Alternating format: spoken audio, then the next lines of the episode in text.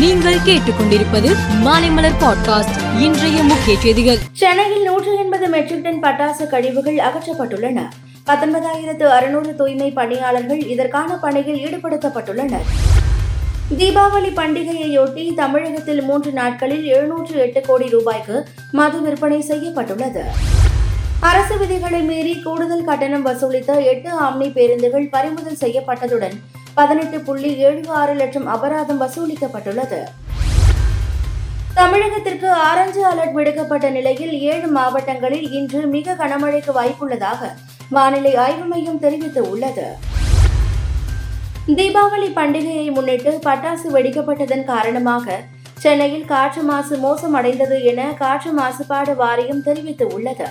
இதற்கிடையே விதிமுறை மீறி பட்டாசு வெடித்ததாக தமிழகம் முழுவதும் இரண்டாயிரத்திற்கும் மேற்பட்ட வழக்குகள் பதிவு செய்யப்பட்டுள்ளன. சத்தீஸ்கர் மாநிலத்தில் தேர்தல் பிரச்சாரம் பொதுக்கூட்டத்தில் கலந்து கொண்டு பேசிய பிரதமர் மோடி சத்தீஸ்கரில் காங்கிரஸ் ஆட்சி வெளியேறுவதற்கான கவுண்டவுன் தொடங்கிவிட்டது என தெரிவித்துள்ளார். ஹைதராபாத்தில் அடுக்குமாடி குடியிருப்பில் பயங்கர தீ விபத்து ஏற்பட்டது. இதில் பலியானோர் எண்ணிக்கை ஒன்பதாக அதிகரித்துள்ளது.